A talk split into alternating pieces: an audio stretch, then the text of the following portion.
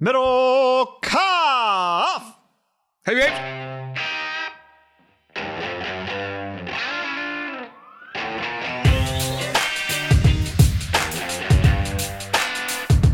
John, congratulations to us for being for holding the most desired jobs among the youth. YouTubers, vloggers. So this is where kids come join us. I, I, do think that the power, the things kids are going to like if they just spend a ton of time.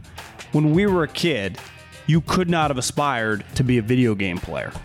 It just wasn't even an option.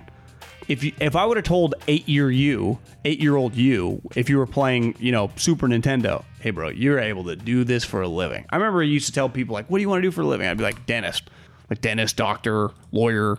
I remember like people like riding bikes. And then you'd watch like the X Games. Like, can I do that? Then you realize like I'm afraid to jump. But like it's just so many things that you realize. I think if you're a kid, you're like, God, these guys are doing this for a living. Like it's pretty. It's just hit you across the face now. Like this is these guys' jobs. You see other kids doing it. That's the other thing. You see other kids doing it, right? It's one thing. Yeah. Like I don't think I haven't checked the metrics on YouTube in the eight-year-old category. I don't think most of our viewers are, hardly any of our viewers are eight-year-olds, right? The eight-year-olds are watching other eight-year-olds. For people that didn't see, there was someone. Where did this list come from? You sent it to me, and then I saw it take over the I actually think the more I looked at it, I think it's just completely made up. It just went viral. top 10 jobs kids want, even if it is made up.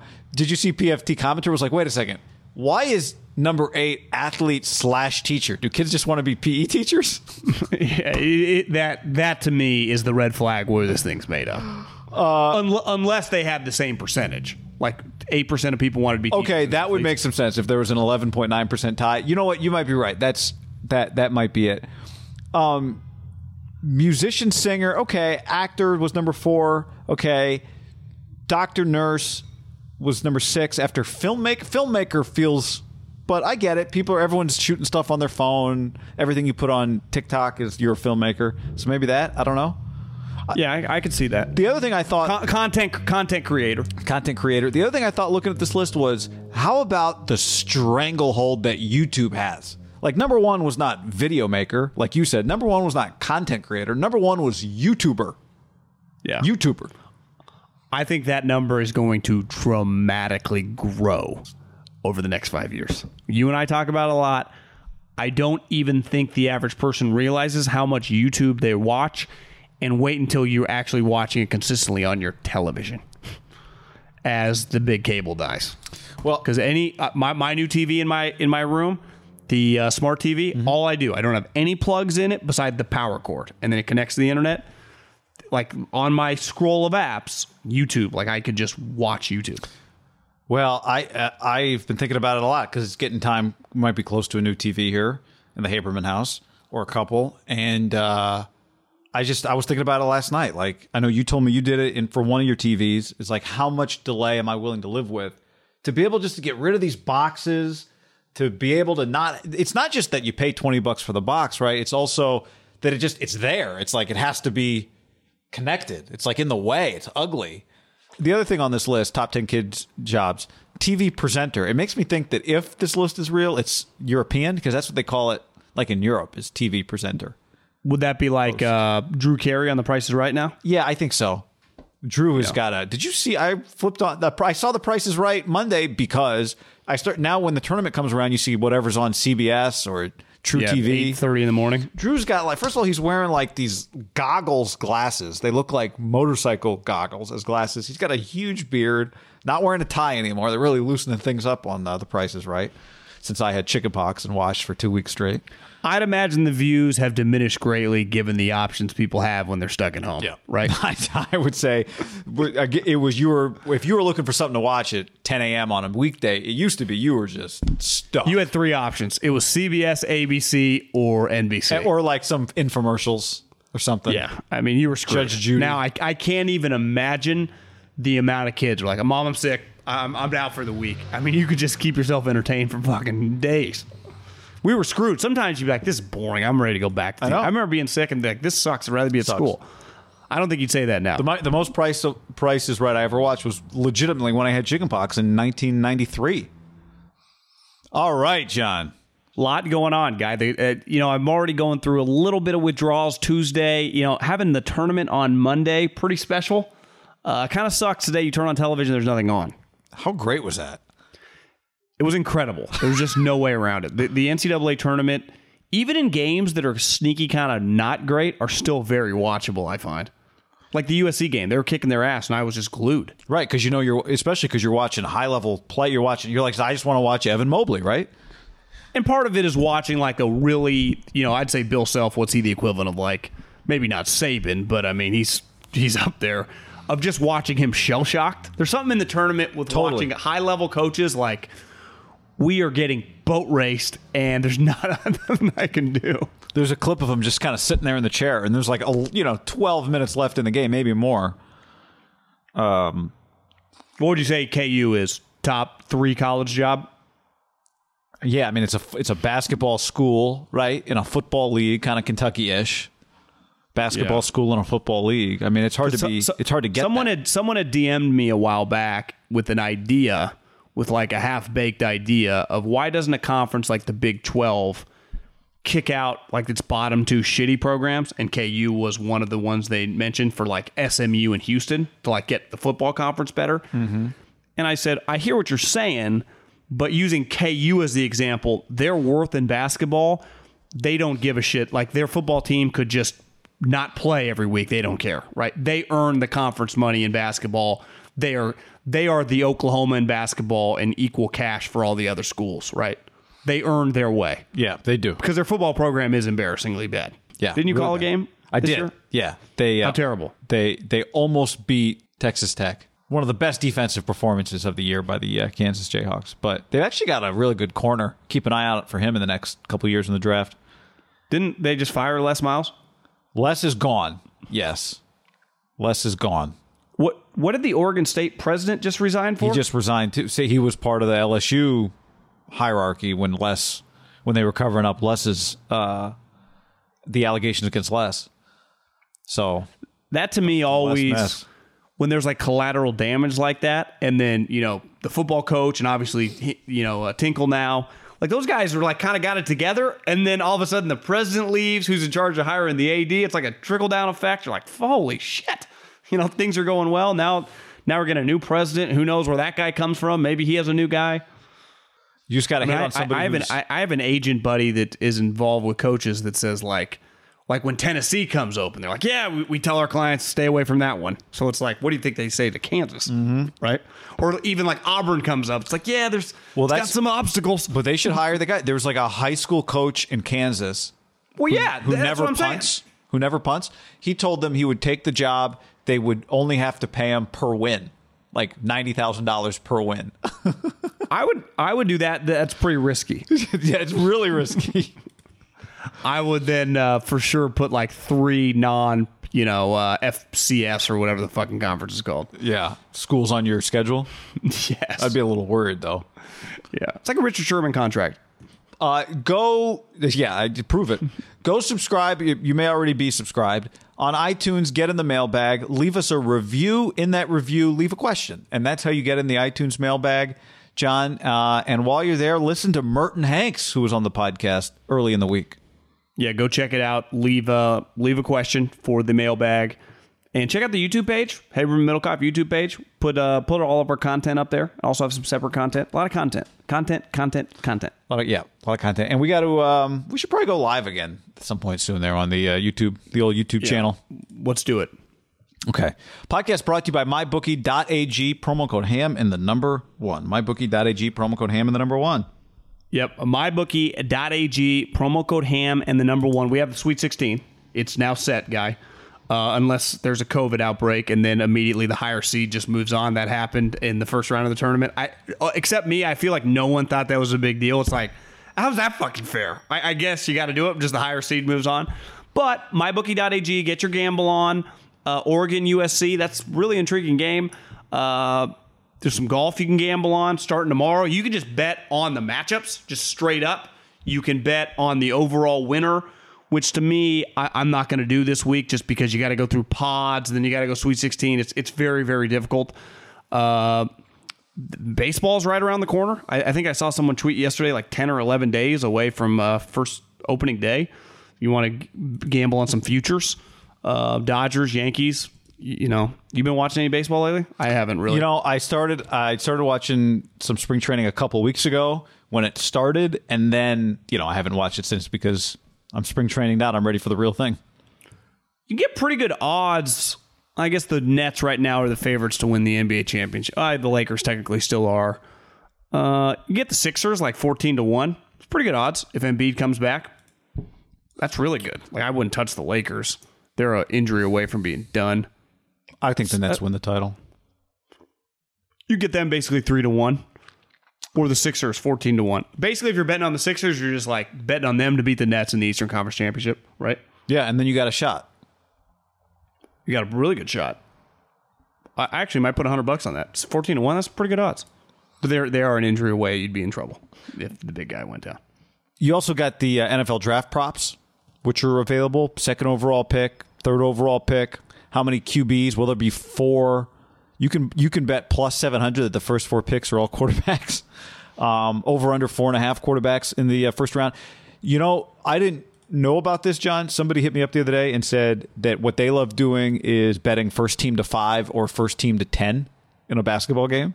Like that sounds like a roller coaster. Because I do. That Find, that's a great. I watch a game and it takes me a while. Like let's you know the score's four to two and I want to I want to rev it up.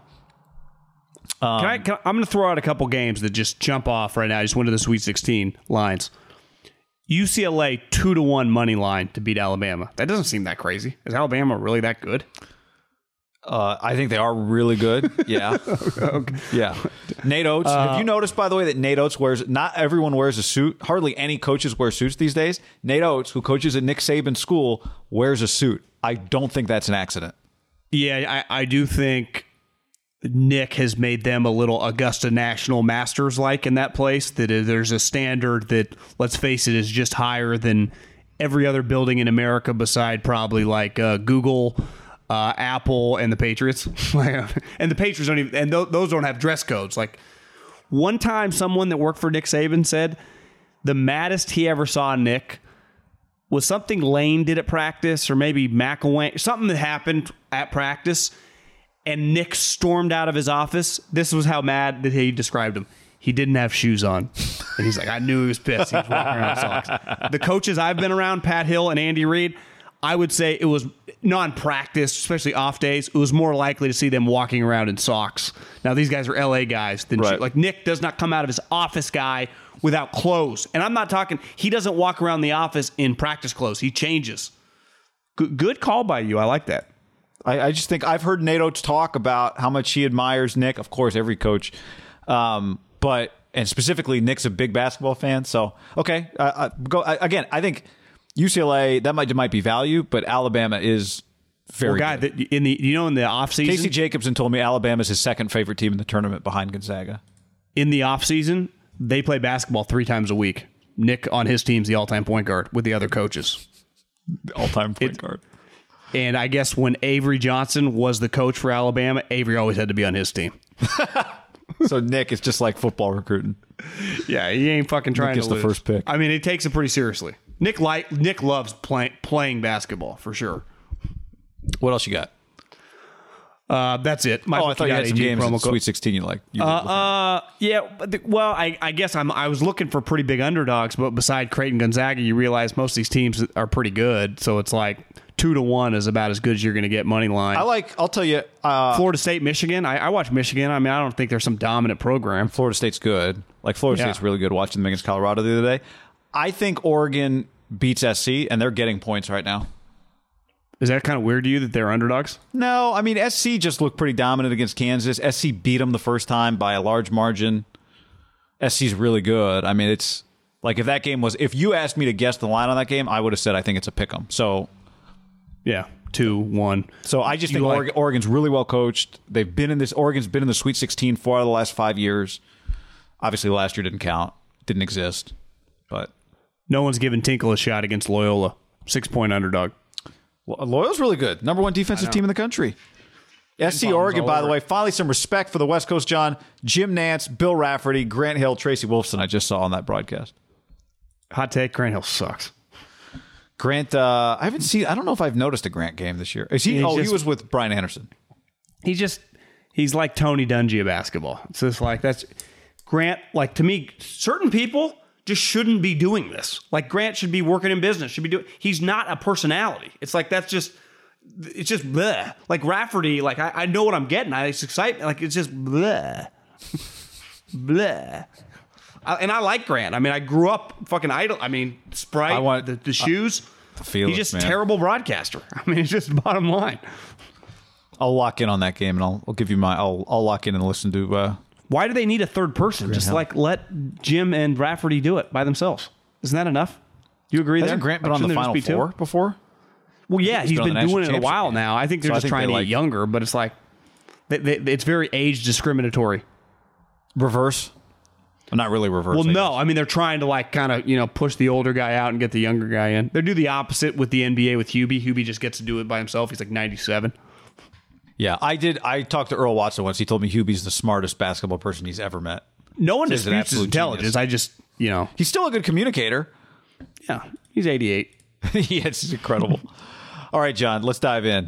Big pot. Here we go. Let's rank the top three receivers in this NFL draft. Mel Kiper. People still comment on our videos and say, "Did you guys have Mel Kiper on the podcast?"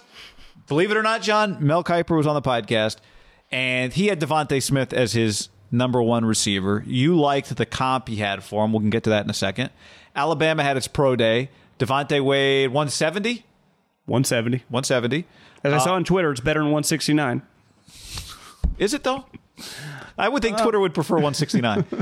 so uh, have the pro day. Um, Mel did his mock draft, his 3.0. He actually had Ja'Marr Chase first off the board at six to the Eagles. That might be a team match, not so much that he's changed who he thinks his number one receiver is. Then he had DeVonta uh, and Jaylen Waddle, boom, boom, going right after. Daniel Jeremiah had Jaylen Waddle and Ja'Marr Chase ahead of DeVonta Smith uh, on his big board. How do you see it right now? What what what should uh, what should all of our big boards look like when it comes? Well, I to give three? first. I want to give you props for uh, they put Mel's behind a paywall, and clearly you pay for it and uh, support the paywall. So uh, good, good job on you, Yeah, clearly that's the only explanation. Uh, I, I would I would have DeVonta Smith three. I would have him second on his own team. And I want to start by saying something.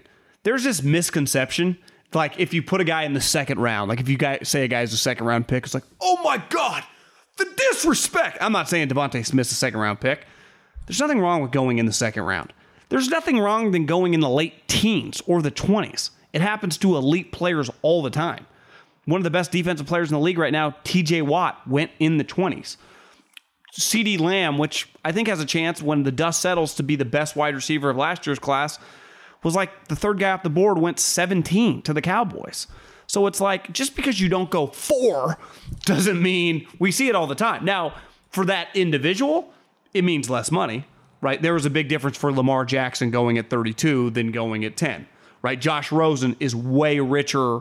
Maybe Lamar, maybe we'll start to see commercials and stuff with Lamar, but right now, Josh Rosen, NFL wise, has made a lot more money because of his draft slot. But it doesn't determine your success.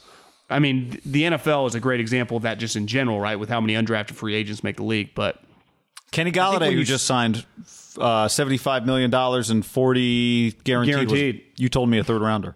Yeah, so I mean, yeah, you, you can cash in. Uh, I, I- I think it's pretty simple to me. I, I think when we look at outliers, and let's use let's use quarterbacks for that recently, like Kyler, I think, and Baker are kind of outliers. Are they ever going to live up to being true what you expect out of number one picks? I think the jury's out, right? I mean, Baker probably is a really good role player. Kyler, there's going to be a ton of pressure on him this season. Like we just start, oh, it's cool to have like a five nine quarter, quarterbacks. Is it really? Like I, I'm cool with not having immobile quarterbacks, but I, I still need my guy to be pretty fucking big. And I think with DeVonta Smith, relative to the other guys, Justin Jefferson was arguably a top 10 wide receiver in the NFL last year, let alone his rookie class. He was the most productive. I mean, at one point in time, he was on a pace to like have the best rookie wide receiving class ever. And this guy was dramatically better than him the year they were both on the same team. Yeah. On a team that, you know, had a first round running back to the Chiefs, had obviously Justin Jefferson. Burrow was the number one overall. This guy was better. If all And- three of these guys had come out last year, let's say last year's class didn't exist, and Chase had just played that year at LSU, he would have been the first guy taken, right? I don't even think Chase would have made it out of the top 10 guy. Like based on that season just coming into the draft. I mean, You're saying even if last year's 12. class, he was in last year's receiver class. Yeah, I just think he goes in the top 10. He was that dominant. Now, how I, this is not normal, right? A guy sitting out a season.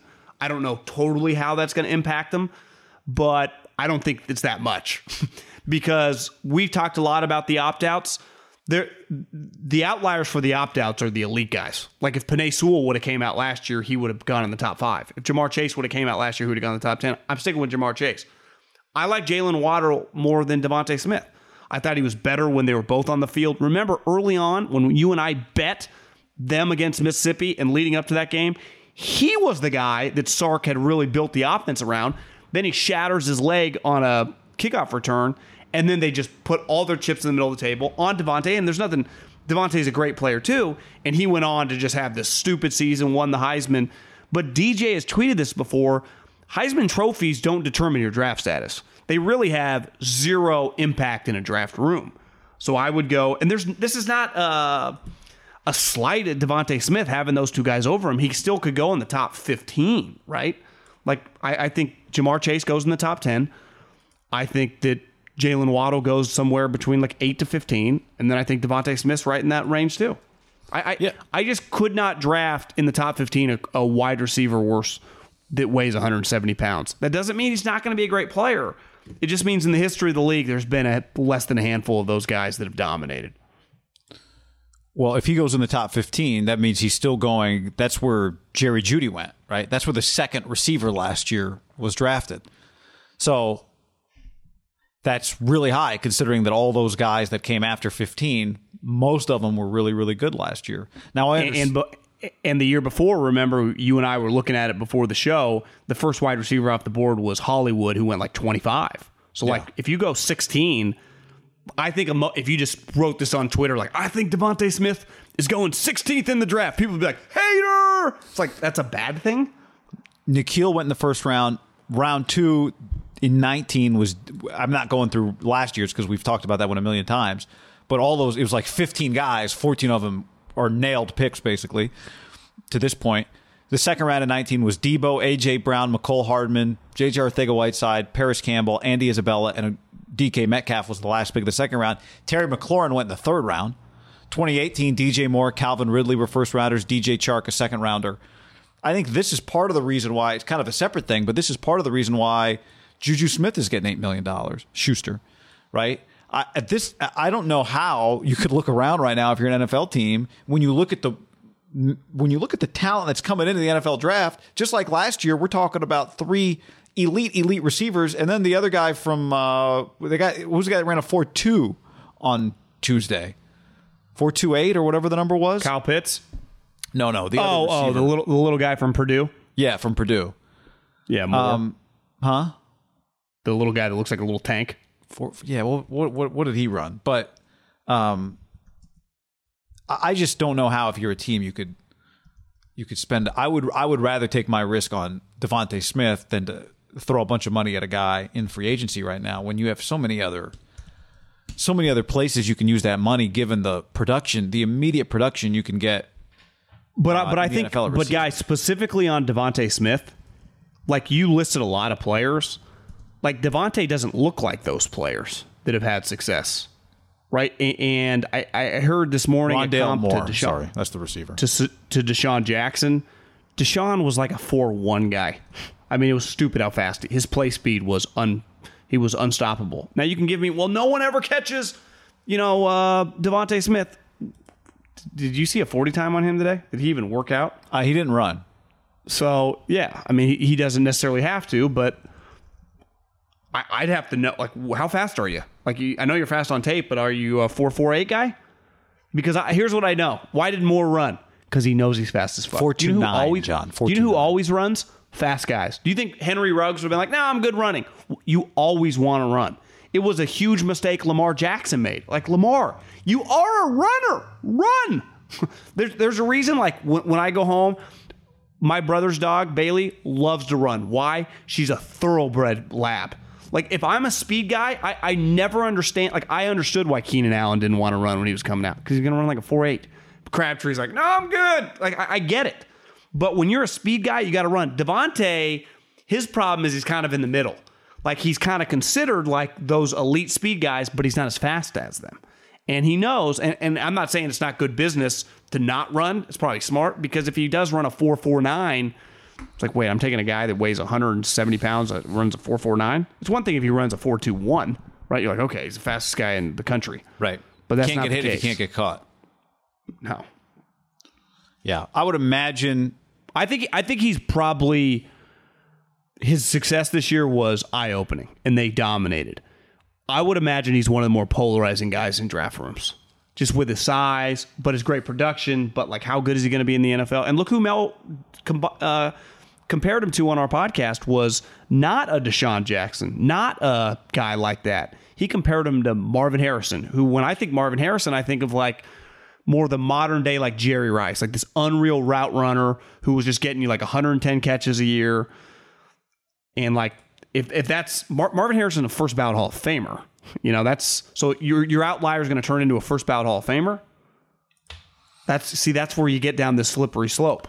Where it's like I, I like when you just compare a guy like who's this guy like you're just like oh Allen Robinson or Right, right. Alshon Jeffery Yeah, and great. And I then you asked know someone, I you're asked not someone in the league in the like top 10. Exactly. I asked someone in the league, like, who's Kenny Golladay like? And they're like, oh, he's kind of like a younger Alshon. It's just a very black and white comparison. You're like, okay, I'm not expecting Jerry Rice or Marvin Harrison. Right. Right? Right. Because, like, when Ruggs was drafted, people are like, you know, it's got a little DeSean, right? And it's like you're watching, you're like, I don't quite see DeSean yet. DeSean But Flash. when you do these comps, it's like, who's he like? Uh, it's like mixture of LeBron James meets Curry. Well, it's like, always- that's so unfair. I know it's always that way. But it's wrong. That's a media thing. You get you get ripped in a draft room if you say that because it's not true.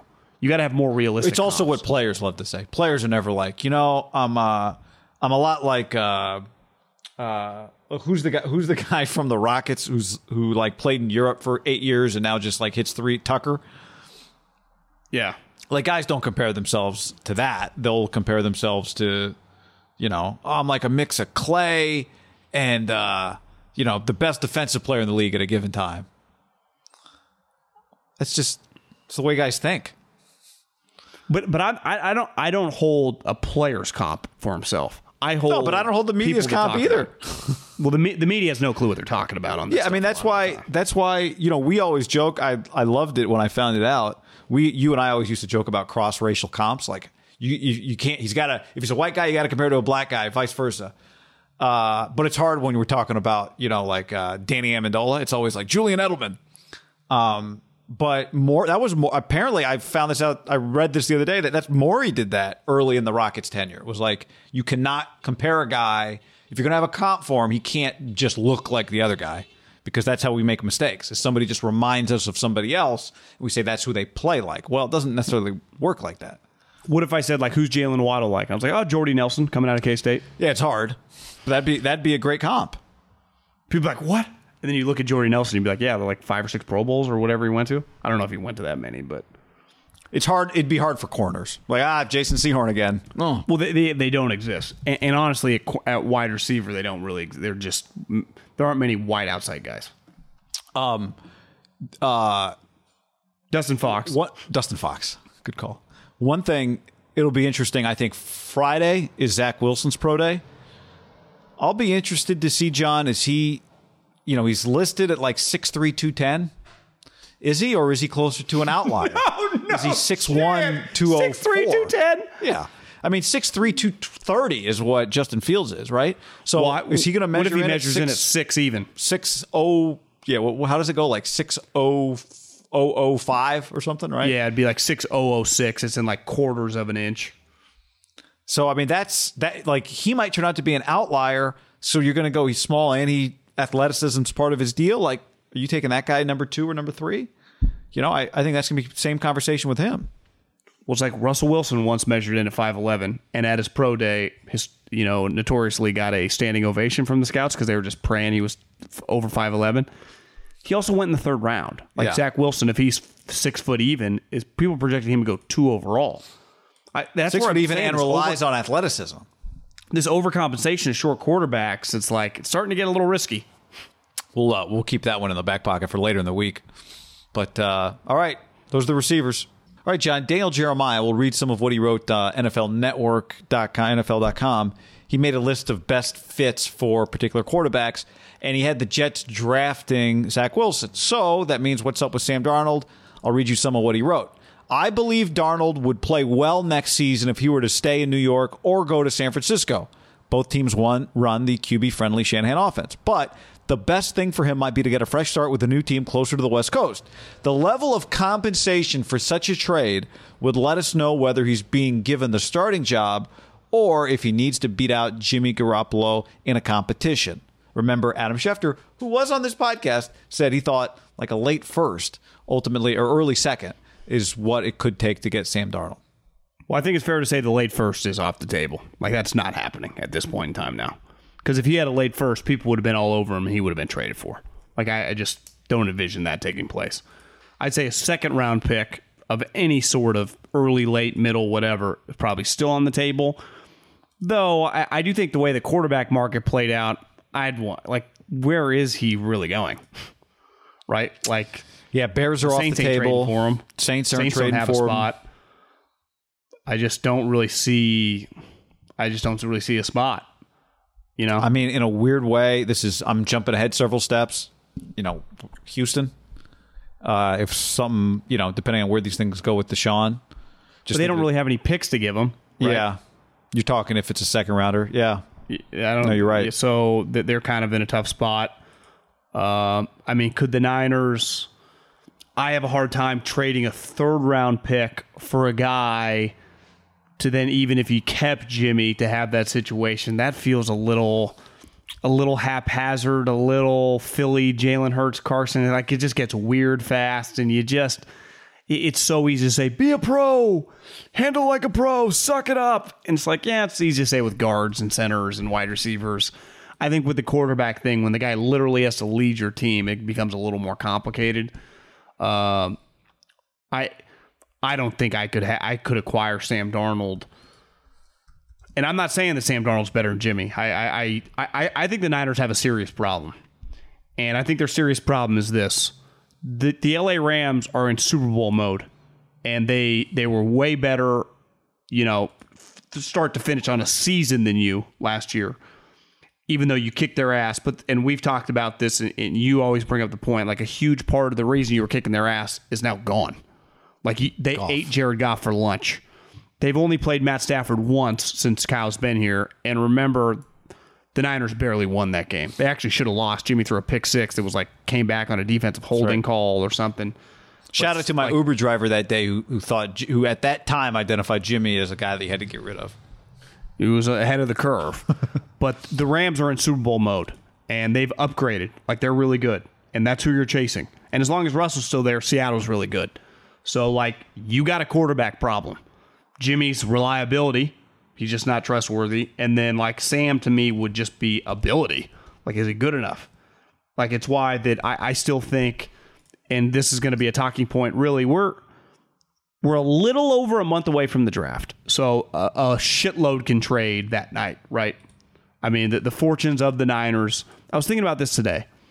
Can you imagine some of the talking points around like people that talked about the Chiefs the year of the Mahomes draft, like right now? Like, oh, there's going Alex Smith again. This is the same old thing. We're so close. We have a legit team if we just upgrade the quarterback, and then things can change. It's why I'm not going to say like for sure they're not going to be able to upgrade the quarterback position because it can change draft night with one trade. But as of right now, they are at a disadvantage. Uh, and, I think that they are looking up at the other two teams above them. And the one team that we, we saw the last two years, they really handled the Rams. I just I, I can't say that anymore because the, the weak link is gone. Yep. Yeah, and the the other part of this, the other reason you I don't think you can acquire Darnold as Jimmy's backup, even though he's how much is he making this year? Four and a half. Four four seven. Okay, that's reasonable, fine. But like you said, you couldn't trade a third rounder and do that because you you like are you going to acquire him and not pick up his fifth year option? Deadline May third, eighteen million dollars.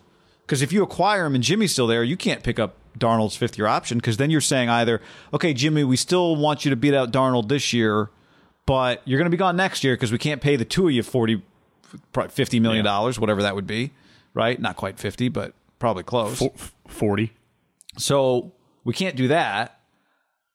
But we're going to acquire this guy for a third round pick and then not protect ourselves. I, it just, to me, he's got to be your starter if you get him because you got to, I think you got to pick up the, the, you got to pick up the fifth year option unless you trade a fifth or a fourth round pick for him. Then you don't have to do anything. But it doesn't, I mean, they're going to know that you don't I'm have just- options. I, I'm I, I'm out of the Sam Darnold deal now. Like with Stafford, the more I think about it, I, I just don't think that's enough. Well, there's to me the only way you can do Darnold is if you're convinced that he can be really good, like top 15 quarterback in the NFL next year. If you're not convinced of that, then you're spinning your wheels. Yeah, and I don't think they're convinced. They couldn't be. They would already traded for him. And who knows? I mean, there there is a decent chance as of right now. Here's the thing: Daniel Jeremiah and Joe Douglas worked together for a decade in Baltimore. They are very close, uh, very very close, like best friends. So I, I think he has Scouting some inclination that, that they like Zach Wilson. I just wonder what Sam Darnold like. If I could acquire Sam Darnold for like a fourth round pick, I would do that in a heartbeat, just because the value is there, and then I could just have him as my backup and figure it out later. But if I get up anything second day, like nah, I, I just Yeah, you couldn't do a not third. not, n- But not as saying- long as Russell Wilson's still there and Matt Stafford's there. I'm just I'm I'm the and the I mean the Rams do have or I mean the Cardinals have a lot of talent. you're saying fourth round pick, and then you don't have to pick up his fifth year option. You just see how it plays out. Yeah, it's just a low flying risk, Yeah. right? It, It'd be a type. To me, fourth round picks are the really good deals you get at the trade deadline for a guy that's going to be free agent, right? It's like, oh, you just traded for so and so for a fourth round pick. Like, okay, you guy's only going to be there for six games. I can do that, especially just get the guy around, and then maybe you can decide. But I can't. Like, if teams are willing to give a second round pick, like, I'm sorry, I just. But back to the I original point, who's giving- The Niners don't have a backup quarterback right now. Like that, they're kind of in no man's land. That's why I think as long as they don't have a backup quarterback, I I, I I'm I'm think they're still preparing to take a big swing on something. They don't have a backup quarterback, and you and we've learned like Jimmy Garoppolo needs a backup quarterback. Right. Like that's like part of his package. It's like, How yeah, is that connected and- to taking a guy. big swing in your mind? what? How is that connected to taking a big swing? Well, because if if Jimmy was 100% going to be on the team, you would have been aggressive in signing one of these guys. Maybe you give three or four million to Trubisky. Maybe you get Oh, one of those guys. Yeah, four yeah, and a half, I, I follow you know? you. Yep. But as long as you're just leaving your options open, I think they because I think right now their options are completely open. And it's just, oh yeah, Jim, we love Jimmy. Keep hey, uh, Peter Schrager, could you give another positive tweet about Jimmy? We'd appreciate. Oh, Schefter, you got us. Yeah. Okay. Because Joe Flacco, the Joe Flacco's aren't going anywhere. If you need a backup in two months, No. And I also think that people's natural reaction about a Joe Flacco thing, Joe Flacco's agent, I'm sure, is very powerful. Joe, you know, like at this point in time in his career, like, hey man, can you just bring this guy in? And you can see where did he go? He went to the Niners, then he went to the Eagles. Like it's just there's a way business is done in the league. It doesn't mean the Niners really want Joe Flacco. And maybe they end up signing him, but I there are favors done to just keep the the train rolling with all your players, right? but also even if they like Joe Flacco as their backup quarterback, uh, okay, fine, whatever. Yeah, it can't it can't be worse than what they had. No. Now I I think if you're them too, you probably Don't love it though. I, I personally don't. no. But what back? What which one? Yeah, I would love Trubisky. I would have loved that as the backup. But by nature, no backup is actually you don't actually love the backup. Yeah, if, if you're consumed with your backup, like I think part of the reason the Saints were consumed with Jameis as the backup because it was like, could he be our starting quarterback? Right once Yeah. Drew retires. In the Niners situation, it's like, well, what happens when Jimmy misses his seventh games? Well, it's like you're probably screwed. That's why to me, Jimmy's got to go. Yeah, yeah. That's why they're going to da- draft Davis Mills, John. I I do think He misses ten. he who misses ten. Javis Mills. Well, he's played in eleven, so uh, yeah, he hasn't. He has he has missed a lot of games in his career. I'm out on mid round quarterbacks as well. Just go up and take a big swing. Just do pull a Patrick Mahomes. I'm not saying that any of these guys are Patrick Mahomes. I'm just saying have that mindset. Yes. Like say what you want about Ryan Pace, he missed on the right player. I do commend the mindset. He approached it the right way. He just picked the wrong guy out of the three. Yeah. And and again, in retrospect, if we all take ourselves back to that world, there was a lot of agreement that Mitchell Trubisky was the top quarterback in that draft. I saw someone in Chicago tweeted out a, a screenshot of McShay, Daniel Jeremiah, Mel Kiper, and like Mayock. Matt Mi- and Mayock. Mayock had him. He he was number one on every single list. I don't Every what- single one. Yeah. I'll have to go Now, back and check mine. my pushback is always, I don't give a fuck. Like Ryan Pace, what the media thinks is irrelevant to you, right? It's cool for us to talk about it now, but it's like you were paid to be right. Yep. I would have a rule for my scouts like you don't read Daniel Jeremiah's big big board. Like we have somebody that does it, and if there's any information we need, we'll filter that information into our reports. But I can't have you looking at Mayock's board because now you start hard, thinking about what the public that you just I can't have that. You know, it's like on some offices, like you can't access porn websites. Mine would be like, I can't get to Mayock's big board; they got it blocked. He's like, I can watch you porn, but I can't look at DJ's top 50. All right. Uh, geologie. John, let's tell the people about geologie.com slash ham. Get 40% off your first purchase of a trial set of geologie.com slash ham. Let's get this personalized skincare routine for all you fellas up to speed. Yeah, guy. I mean, I got oily skin. So sometimes after I work out, I get really sweaty as well. I need to exfoliate. It's something I've done a lot of research on. Exfoliating is very, very good for you. Gets off the dead skin cells. That's why Geologie sent me some desert cedar exfoliator. A little cleanser two pack as well. I I have sensitive skin. Send me a sensitive face cleanser two pack so I can exfoliate after workouts. And then just like I get up in the morning, want to take a shower, just use a little light wash, you know, because I, I got my head as well too. So you got to wash the whole dome, the whole cabeza. and uh, I, can't, I can't recommend them enough. I can't. Geologie, G E O L O G I E. Go check it out. Geologie. face wash. And how did uh, Geologie know what John needed? He took the quick diagnostic online uh, questionnaire, as I did. Boom, bang, boom. You get some results. They go in the lab. Dermatologist design regimen ready for you in a quick amount of time, and they mail it right to your door. Uh, more than 3,000 five star reviews. Given Best of Grooming Awards from Esquire, Men's Health, and Ask Men, written about in Rolling Stone, Mashable, and BuzzFeed. Geologie.com slash ham to get started. Geologie.com slash ham get you 40% off your first trial set. Do it now. Geologie.com slash ham.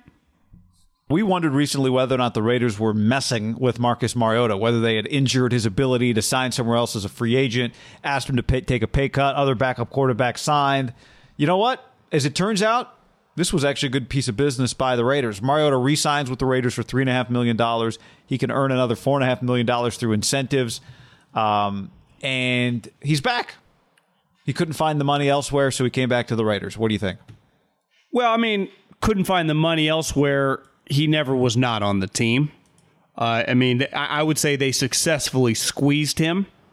You know, I mean, he was under contract the entire time. Now, he basically capitulated to their demands by signing this deal, three and a half million dollars.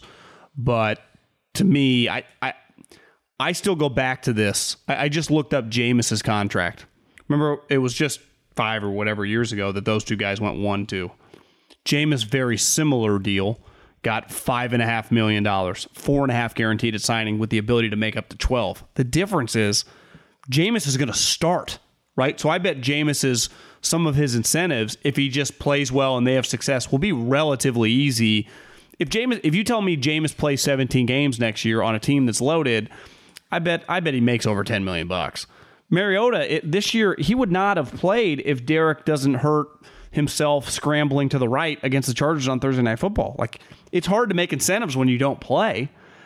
I, I just I'm a little shocked on this one guy that Andy Dalton, who two years ago was worth $3 million, then played for the Cowboys and was average at best to below, just got $10 million. And these two guys, because I think right now, if, if, if me and you co owned a team, we co owners, we're like Jerry Jones, also the GM. I might take my chances with Mariota or Jameis. No, I would rather have Mariota or Jameis, but specifically Mariota than Andy Dalton maybe I'm crazy. Maybe that's just I, I don't pretend to be Bill Walsh here, but I, I I'm a little confused by the uh, the the quarterback market. I'm not going to lie. I don't quite get it. I would have Jameis number one, clear cut. First of all, I'd agree. okay. How how does Jameis Winston now? It, it behooved him to go to the Saints, play well. I, I understand it, He's made a lot of money. And maybe the, you know, but Andy's made a lot of money too. He someone gave him ten million bucks. No, no, I just mean for Jameis, it might it made sense for him because he's made a lot of money. What is best for my career? Backing up Drew Brees for a year is best for my career. Maybe it was. But even this year, like. I, I would, if I was the Bears, I would rather have James. Now, it reported they were all over. He wanted to go back to the Saints. yeah, I'm what just saying. He'd Like, rather if, if you're him, I'd take less money to play for the Saints. I, I agree. I, I just, I, I, I'm just, I'm a flummoxed by the quarterback market. Well- I, I think these guys, just their talent level, they are flawed. We, we're seeing the last several years what the Glennons, what the Daltons, Fitzpatrick, who was really good last year, has had some ups and downs. Guy. Yeah. I mean, yeah. Well, so maybe that was part of the Raiders' deal, right? If maybe the Bears would have given Marcus Mariota more money than they gave Andy Dalton, if they could have. But to your point, they couldn't have because the Raiders kept. They did not cut him. He. wa- I mean, when I say he knows what was out there, it's because I think he had to know. His agent had to know. Was somebody else going to pay him seven million dollars? Otherwise, I'm not agreeing to this pay cut. You can cut me because you're going to have to, and I'll go sign with the Patriots, right? So yeah, clearly no one's naming him a starter. Yes. And uh, yeah, I mean, I, I'm I'm with you as it relates to Andy, as it relates to Mariota and the Raiders. It's fa- it turns out fantastic for the Raiders. Derek Derek got If you, hurt can, last if you year. can have a three million dollar backup quarterback for sure, it's Marcus really gave him a chance to win, and uh, he's also now. I don't know. I mean, how much of a trade asset can we really view him as? Because again, if somebody was going to pay him seven million dollars, his agent would have known that, and he wouldn't have taken the pay cut with the Raiders. But you never know what happens. Somebody gets hurt, bing bang boom, and all of a sudden you've got a quarterback you can get a third round pick for. or, or this. I would just tell his agent, "Hey, they're offering you what three and a half? We'll give you four seven five. Demand to get cut. You won't take their deal, and we'll pay you. Why would we trade for you? Well, trade trade. I'm talking. You know, it's September and somebody gets hurt. Well, I, I, I'm not. I saw it on Twitter that you know he becomes a more tradable asset now. What if a team wanted him and was interested in him, even as a backup quarterback, and they would have known what the Raiders were offering because we knew. Remember, they wanted him to take a seven million dollar pay cut. It turned out it was six and a half that he ended up taking, right? Because he was going to make ten. Now he makes three and a half. That someone if they wanted him and if someone's going to trade for him especially I, I saw on the during the draft time they would have just said no i'll just we'll pay you that or we'll pay you a little more Right, but what, I think my guess is what that person, what that tweet, what here's where I agree with the tradable asset is in you know September, October, somebody gets hurt. Now, if you could get somebody's desperate, they'll give you a late, potentially third round pick or something like that for Mariota. I maybe a fourth. Doesn't feel like a third would be in play.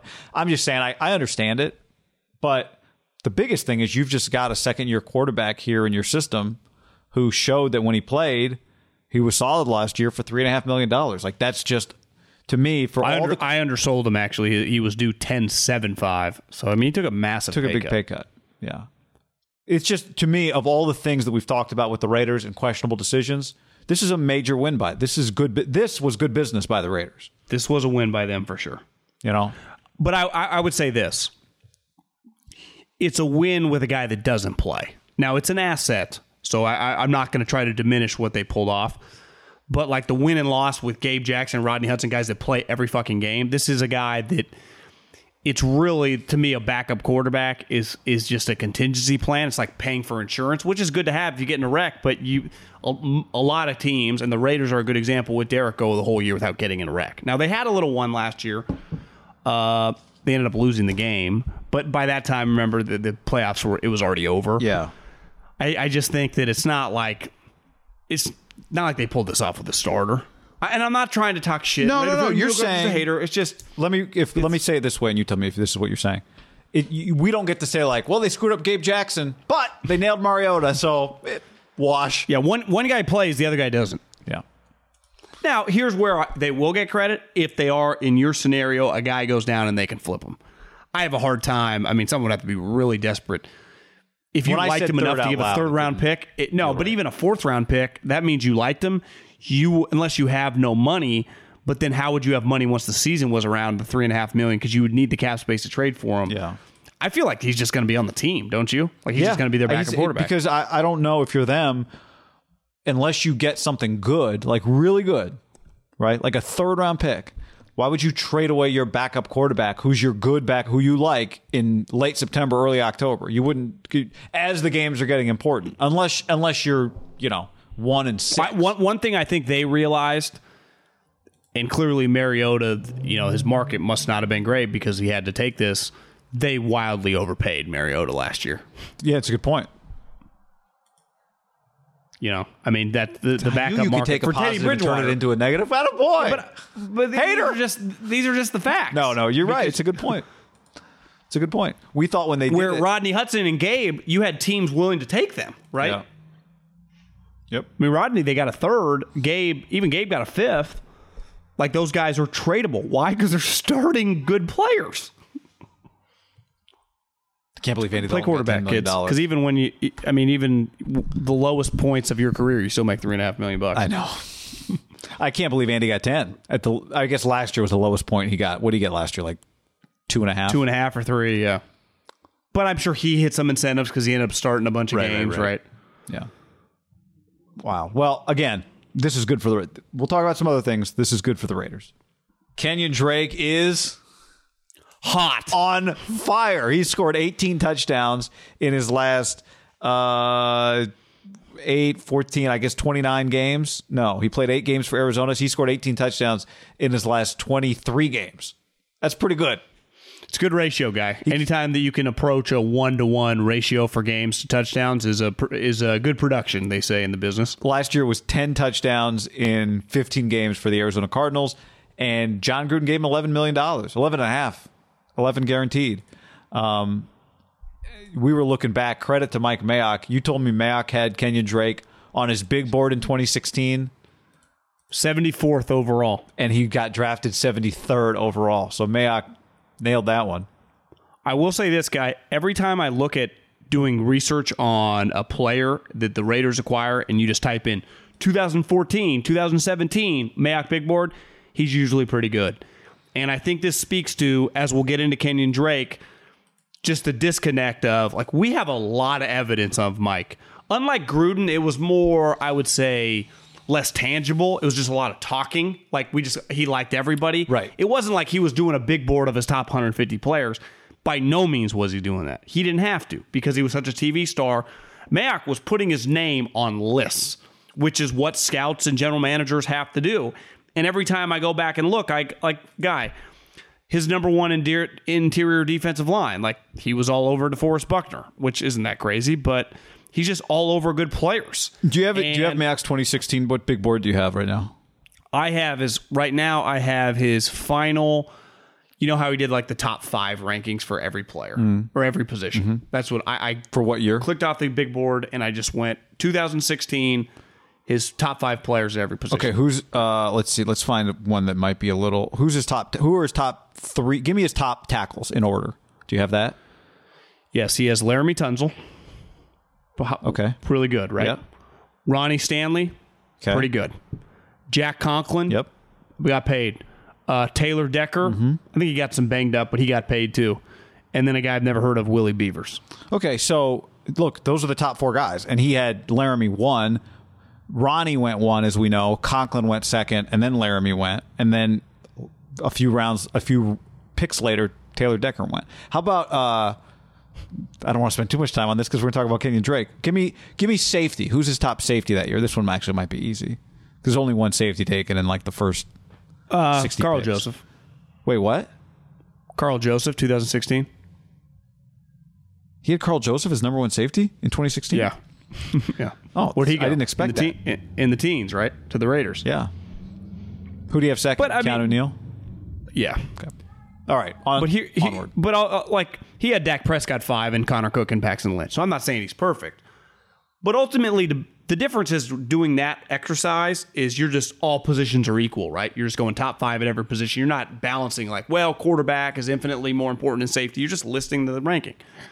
I think we have evidence that running back is devalued in the sense of it's hard to get a good one. Like you get a Dalvin Cook or Alvin Kamara, for example, or Christian McCaffrey. Those guys got paid, and I don't really have an issue with it.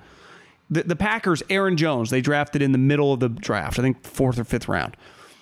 They extended him, and when you look at the contract, they basically gave him a one-year, thirteen million dollar deal. Now his contract's like four years, forty-eight, and people are like, "Oh my god!" Well, the guaranteed money is not that crazy. They used their picks on Khalil Mack and Amari Cooper, who now make a combined guaranteed money. Amari got 60, Khalil got 90, and I don't think either team has regretted it.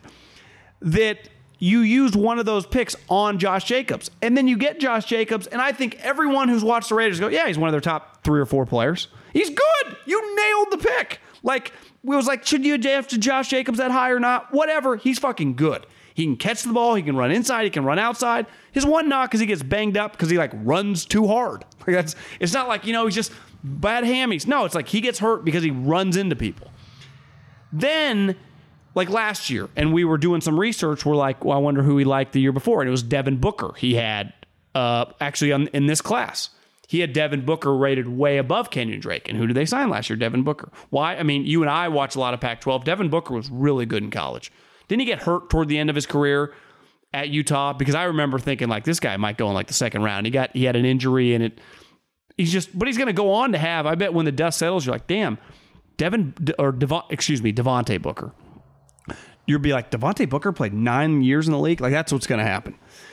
And Kenyon Drake, who is just a much different player, and I, I, I believe in balancing your running units. Right, you want Josh Jacobs is like having I'm not saying he's this good, but like having a Marshawn Lynch type, just having like a pound it, like we'll just Right. we can go for because Josh Jacobs has those 90 yard games. You're like, God damn, that guy dominated, and that's what an old school big physical back. Kenyon Drake is much more. You can spread it out. You can throw it to him on wheel routes. You can give it to him on pitches.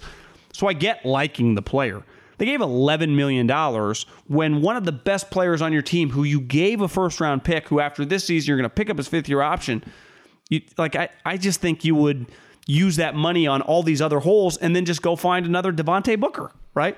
But John, I would imagine, loves this guy because why on tape he's You do, scoring you 18 could do, touchdowns in do a 23 bunch of stuff games. with him. Yeah. Also, couldn't I find that guy in, like, to the have a second worse, round? Maybe you're planning to have a worse offensive line. Let me get me a running back that can make some plays. Not that the Cardinals' offensive line was terrible. So you you would rather just be like, let's skim on the offensive line and spend more on running backs? One thousand percent, I would not. I just wonder if that's I- part of the thinking. Is this is I- our I- I think- situation? and again, I, I bet Raiders fans like Middle are just hating. I'm not. I think Kenyon Drake is good. Like he has really resurrected his career, especially with Cliff. Well, when I watch Cliff's offense, it's a pretty spread it out offense. John's offense is a little more old school, which it yeah, works. but haven't Like, they- but but I do think a quarterback. I I do think there might be some match there with Derek and this guy and Kenyon Drake, as the scouts like to say. This player, just throw it on wheel routes. and yeah. stuff. again, I, I don't mind the fit. I, I understand. I just the amount of money they gave him, and part of it, like if it was a no salary cap league, we wouldn't even be having this conversation. But part of it is like, where are you? Well, they're getting rid of offensive linemen. They still have all these holes on defense. Uh, uh, uh, part of the Raiders team that no one's talking about. The amount of pressure that is going to be on their first couple draft picks, who I'm sure are going to be on defense, is going to be high. Like they're going to draft a middle linebacker, like pick 19 or wherever they're at, and that guy, every play is going to be like, oh, this guy's not good enough. Plus, right? Ruggs is going to have a ton of pressure on him as if he's a rookie again. The new center is going to be like, oh, this guy's And Derek might literally have pressure on him coming from the defense. You're saying from the defense he's playing, That's right, because of his off, because there's pressure on this offensive line now. And who would you say is a guy that of of, a, of all the good quarterbacks who looks dramatically different when he's just under pressure, like in the league? Derek can look unreal. Yeah. When he's just like most good quarterbacks, like Mahomes looks normal no matter what. Derek really benefits when his offensive line's playing well. And you can be like, Middlekauff, of course he's a quarterback. I'm saying, like, yeah, he kind of wilts under the pressure. We all know that. And even Raider fans are the first to admit that. And now you get rid of two of his stalwarts, especially the guy up the middle. Now you got this new center. The big part of that is the run game. It's like, oh, I'm getting these things like PFF. The Raiders' offensive line wasn't as good. I'm not saying they are these all-world offensive line, but the chances that Gabe Jackson, Rodney Hudson's replacement, are as good as those two guys to me is slim to none. And you're trying now chasing a replacement when you just had those guys. That's what I can't quite understand. Because if you would have used that money on drafting another or you you know on another player at a position that's hard to get, I would understand it. But they they kind of looks like they used it on a running back. I know it's it's Which this would be the position you'd probably cross off as not at the top of your need list. Um, but their offense might be better for it now. Not better than it was going to be if they had re-signed their offensive lineman or kept their not even re-signed kept. Their offense might be better for it. You know, like I I think they're. I don't know. I, I think how many good offensives, how many good team, how many top offenses in the league have poor offensive lines? I'm not saying they're gonna have a poor. No, no, no. line. Yeah, I'm I wouldn't do that swap. No, I'm not saying their offense will be better than last year's offense. I'm just saying their offense is better today than it was the day before they signed Kenyon Drake. I, I I was thinking about this with uh, Kenny Golladay and the Giants, and we talked about the receivers. If you had all this money to give, why didn't you go sign like whoever the top offensive? Your offensive line sucked. Trent last year. Williams. But even if he, you didn't have, you couldn't get him. Just sign the top guard, a Thuney, a Corey went to the, a he went to center. Chiefs. But I'm just saying, sign one of those. Use all that money. Like you could have paid more. Yeah. Instead, and then draft a wide receiver just like this. Use this eleven million dollars, allocate it somewhere else, and then use like a third round pick on a Kenyon Drake. who you uh, by the way your gm we're looking at this drake and booker we've seen Mayock's big boards he knows what a good running back in the fourth round looks like right that's what we're talking Saying that's, the a- point That's where those type guys usually go. yeah so he know like i know your gm knows how to find a, a running back not in the first or second round I think it's just a huge part of the sport of football now is, and this is my biggest knock on Gruden because I'm not necessarily knocking on him for Kenyon Drake. Kenyon Drake's good. I enjoy watching him. I think he's a difference making player. But to build the proper football team is about understanding and having a vision on how you want to allocate your resources. And I think everyone has to admit now, it's not really debatable that I don't know if Jon Gruden doesn't have a vision. His vision changes year to year. Like he's just like that that's just his team building philosophy is based on what happened the previous year, not like you know when coaches say I, I had a set vision on based on my previous experience, this is what I was going to go with, this is what I wanted to look with. Now, like any human being in any industry, you can pivot a little bit. But I don't think Jon has some set vision. I, I just Well, can't believe it because feels- I've just I've watched it so closely how he's built this team. It's all over the map. yeah it, and and it feels like you just go into every year with how do we win this year and then next year how do we win this year which is understandable on one hand because the nfl is about winning now but what happened this year does not seem to affect what happened last year from a personnel standpoint and what happened last year Because a huge part of it though was blowing it up to reset it, and it was like the, then to have his big vision, and then he just clearly didn't have a big vision, right? Which is to me the craziest part about Jon Gruden and the lore of Jon Gruden is all those years and all that time he spent at the little office in Tampa, Florida that he rented out, and he had those guys come over to, and all the time he spent meeting with coaches, and all the time. I'm not even talking about Monday Night Football. I'm talking about clearly he was an addict, right? He would go to coaching conferences in the offseason. He would speak at all the SEC schools. But he was just becoming this legend of like, God, Gruden's just everywhere, fucking learning and gaining all this knowledge.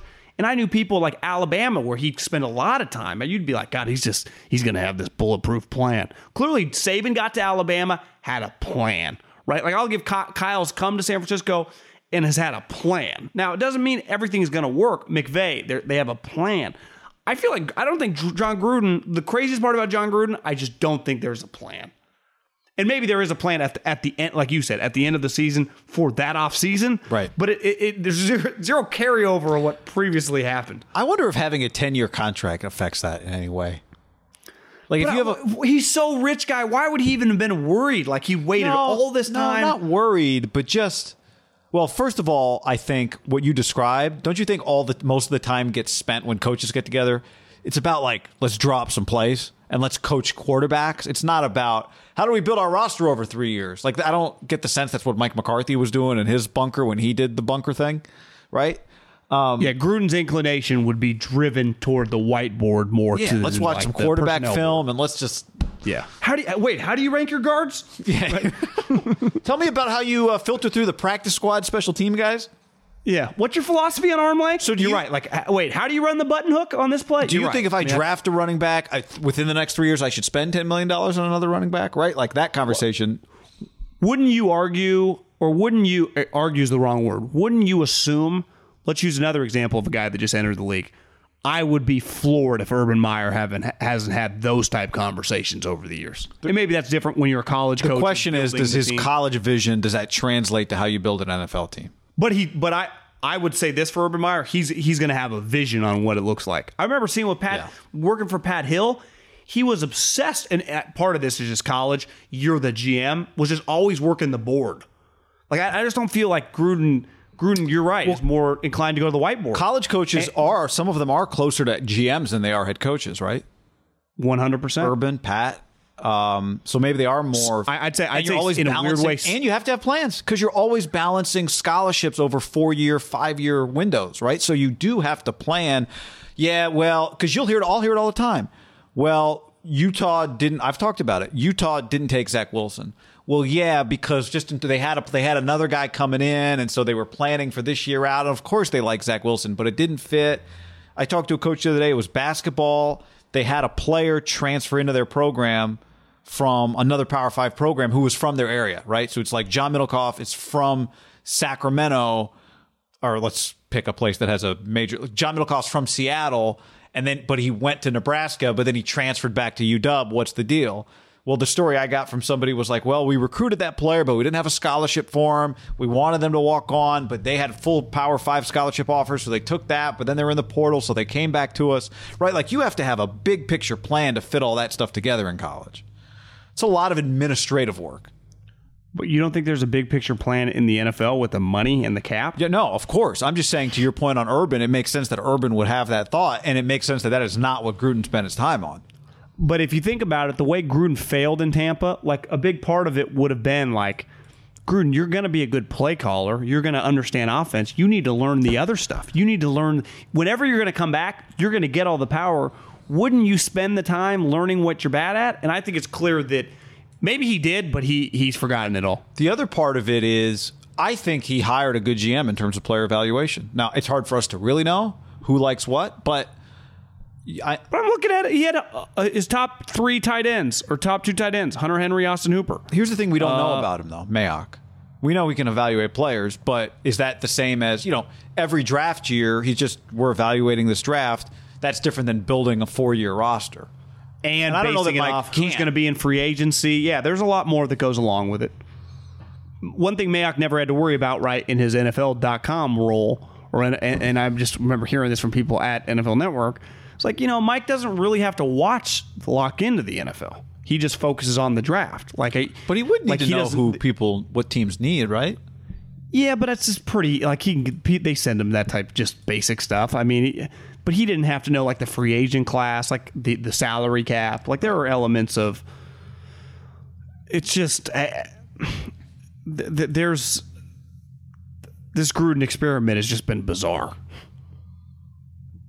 and that's I think what it would be called. Like it's been an experiment that's still ongoing, and I, I think if your hire four years in is still called an experiment, you got a problem. He's 19 and 29. Yeah, you. Sp- you it's they haven't gone to the playoffs. It's generous. Not really it's- close. uh, if it wasn't Jon Gruden, we probably wouldn't call it an experiment. Yeah, we'd call it a, a We'd say it's not wreck. working. Yeah, Haven't gone to the playoffs also insinuates that they've ever been close, and they really haven't. that's true too. Butcherbox.com slash ham and another special deal. Free for a year. You get salmon, chicken breast, or steak tips in every order for a year, plus an additional 20 bucks off right now at butcherbox.com slash ham. Been telling you about it for years. Been eating it for years on a regular basis. Easily find high quality meat and seafood you can trust 100% grass fed beef, free range organic chicken, pork raised crate free and wild caught seafood. Always be prepared with meat in the freezer when you get butcherbox.com slash ham delivered right to your doorstep with free shipping. ButcherBox is offering you free for a year plus an additional 20 bucks off either salmon, chicken breast, or steak tips in every order for free. Sign up today at butcherbox.com slash ham and use the code ham to choose your free offer for a year plus get $20 off your first order. What's up, everybody? It's your old friend John Middlekauff. I'm here to tell you about our friends at Game Time. Here's what I need you to do go to your smartphone, download a little app called Game Time. Baseball season's in full swing. Oracle Park. Been there a million times. Never doesn't live up to the hype. Go get yourself some garlic fries, a brewski, maybe uh, some ice cream. They have very good Ghirardelli ice cream there. And when you do that, promo code HAM. So download the Game Time app. Your first pair of tickets, promo code HAM, H A M, save $20. The A's, only going to be in the Bay Area for the rest of this season. You probably can basically go for free. Just buy a pair of tickets to any baseball game. They also have comedy shows if you want to check one of those out or concerts. Game Time app, promo code HAM, save yourself $20. We don't even need a thank you. Just hammer that promo code. The future is a hefty responsibility and not one that we take lightly. But then taking things lightly has never been what Hefty is about. That's why we've created the Hefty Renew program that turns hard to recycle plastics into valuable resources like park benches and building materials. To participate, simply fill up an orange Hefty Renew bag with accepted items, tie it up, and drop it in with your regular recycling. That's it. It's that easy. It's time to rethink recycling with Renew. Particular valued resources may vary by geography. More info available at heftyrenew.com. When you need mealtime inspiration, it's worth shopping Kroger, where you'll find over 30,000 mouthwatering choices that excite your inner foodie. And no matter what tasty choice you make, you'll enjoy our everyday low prices, plus extra ways to save, like digital coupons worth over $600 each week. You can also save up to $1 off per gallon at the pump with fuel points. More savings and more inspiring flavors make shopping Kroger worth it every time. Kroger, fresh for everyone. Fuel restrictions apply. Save big on your Memorial Day barbecue, all in the Kroger app. Get three pound rolls of juicy 80% lean ground beef for $3.49 a pound with a digital coupon. Then get select varieties of flavorful Powerade, Body Armor Super Drink, or Arizona tea for 77 cents each, all with your card. Shop these deals at your local Kroger today, or tap the screen now to download the Kroger app to save big today. Kroger, fresh for everyone. Prices and product availability subject to change. Restrictions apply. See site for details. Uh, can you set up? Are you the the uh, the WGC? WGC. We're going to dive in. I can't wait to watch golf on Wednesday. What uh, can you just Yeah, explain this real quick? You explained it So to you me have earlier. you have pods. So you have 16 pods of four, and you play each other. So they used to have just the top 64, right? One through 64, and then you would just be ranked kind of like the NCAA tournament. The problem is in golf match play, Dustin Johnson, Tiger Woods, whoever your top guys, you can easily lose at any round, right? It'd be like it'd be the NCAA tournament, but it's like, oh, Kansas gets two more shots, right, to play three other teams. Like they're not out just yet, right? Or like, oh, Ohio State, let's run it back, they because they, don't want Ohio State to go. They don't want Loyola to make a run. They don't want Eric Van Royen to be in the Final Four, which in match play, it's just very possible, you know. And so they got to do these pods, and you got to win basically two of the three of them to advance. And then Saturday and Sunday, you play 36 holes if you keep winning. You play the Sweet 16, the Elite Eight on Saturday, and then you go to the Final Four, and you, it's just a lot of golf. It's why, to me, it's not a very bettable event because there's a huge. Even if you look at the re- the odds, like you can get DeChambeau's like 14 to one. Like it's just. I have to diminish it because he's got to play way a- more golf than he would in a normal course. Yeah, incredible battle. I, I don't think you can bet until like the Sweet 16 and then just be like, okay, I kind of like this guy's bracket. This guy's hot, right? Because it'd be easy for like, I'll, I- I'm expecting several of the top guys in their bracket, the DeChambeaus, the Justin Thomas, the Jon Rahms, to just get knocked out. Because you could play well and lose. I'd forgotten somebody as we're talking about this on the podcast. We just got it tagged in a tweet from Mike Perry, who listens to the podcast, and he took us out to uh, Corica Golf Course a while back. Uh, Oh, yeah. he throwback to Tiger. Remember when Tiger went left-handed from his knees in the bushes? Uh, what was that? Two Yeah, years yeah, ago. Yeah. He he I was watching some highlights. He beat like Patrick Cantlay like la- 2 years ago he was in the Elite 8 or the Final 4. And then I remember like 2 weeks later is the Masters. Like he had been playing really well. He was like dialed. He he he knocked out Patrick Cantlay. He fucking jarred one in from like 150 yards. It's kind of sad, honestly. I watched some of the highlights. I'm like, God, this guy just a couple years ago was like really locked and loaded. Now, granted, even if he hadn't gotten the car accident, his back was already failing. So it's like it might have been over anyway. Mm-hmm.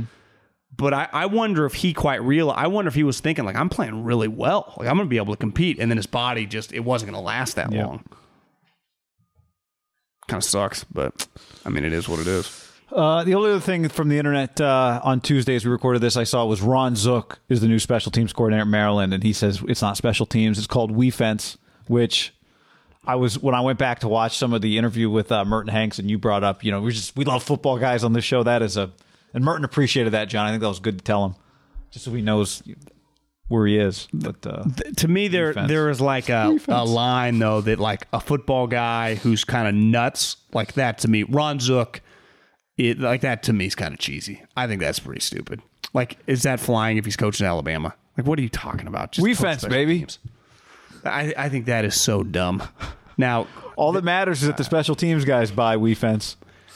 special teams guys are a little bit like pitchers they're just a little different But was Ron Zook always a special teams guy, or did he just? i become googled one? his resume he's been coaching special teams for a long Okay, time so he is he is he kind of's Yeah, got a that- that's Harbaugh, kind of a his baby. John Harbaugh vibe to me.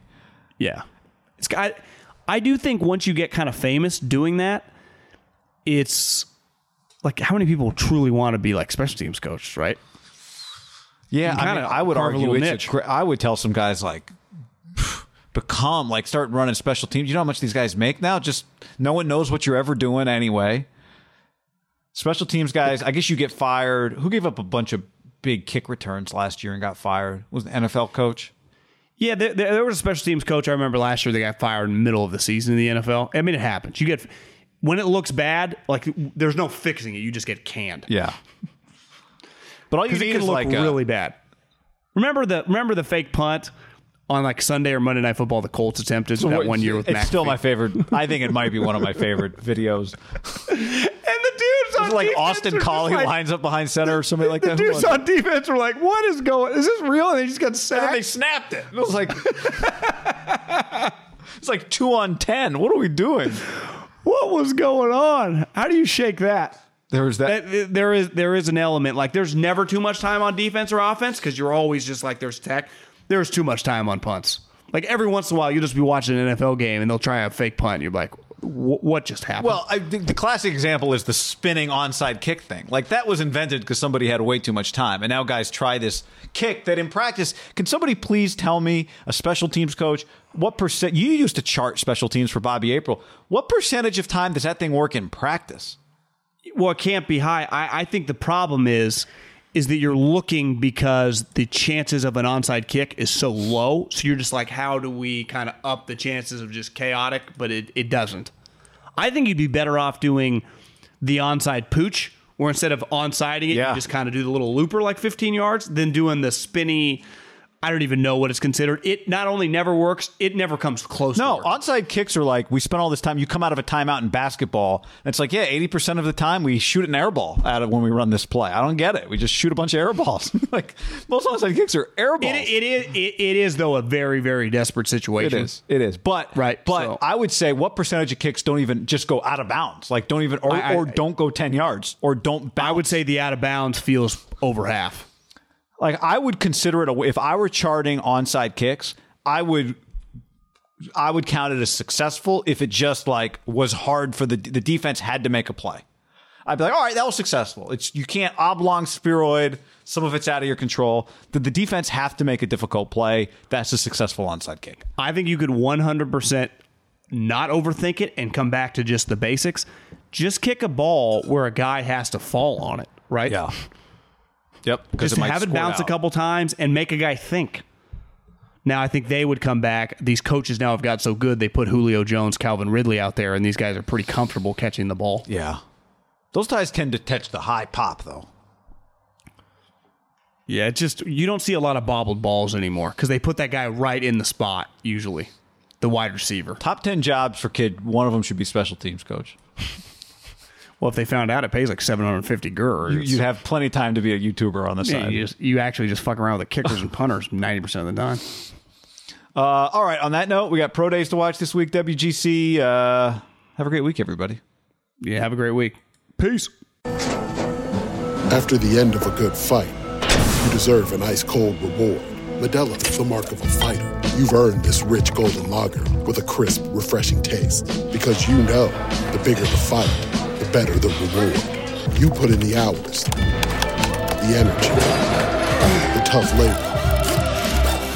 You are a fighter, and Modelo is your reward. Modelo, the mark of a fighter. Drink responsibly. Beer imported by Crown Port Chicago, Illinois.